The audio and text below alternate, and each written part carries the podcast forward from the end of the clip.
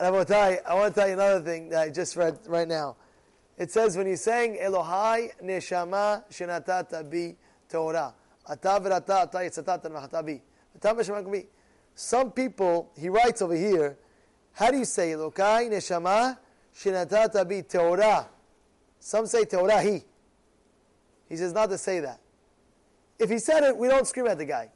But he says, just say Elokai neshama shenatata bi Torah. Don't say tehorah he. Says, why? Why not say tehorah he? Rabbi Yisha, you had a question? Anybody can give me an answer? You had a question, Abdul? No. So why can't you say tehorah he? Your neshama Torah, no? Is your neshama Torah? Yes or no? You are your neshama. You know, you know what he answers? He says, look back in your life. Did you do, do did you do one avon in your life? From the age of 13 till now, did you do one avon? So already, you killed the tehorah. You killed the purity of the neshama.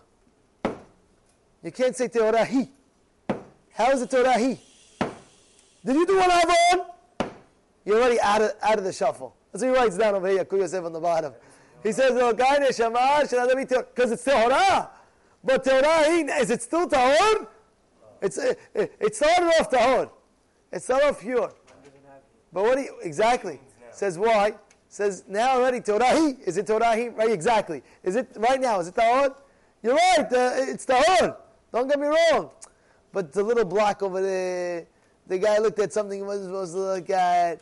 Already put some stain. Now they got to get it out with the, you know, the detergents and this and that. What are you going to do, Rabotai? What are you going to do? And therefore, we say Torah. But this is a big musar. What's the big musar?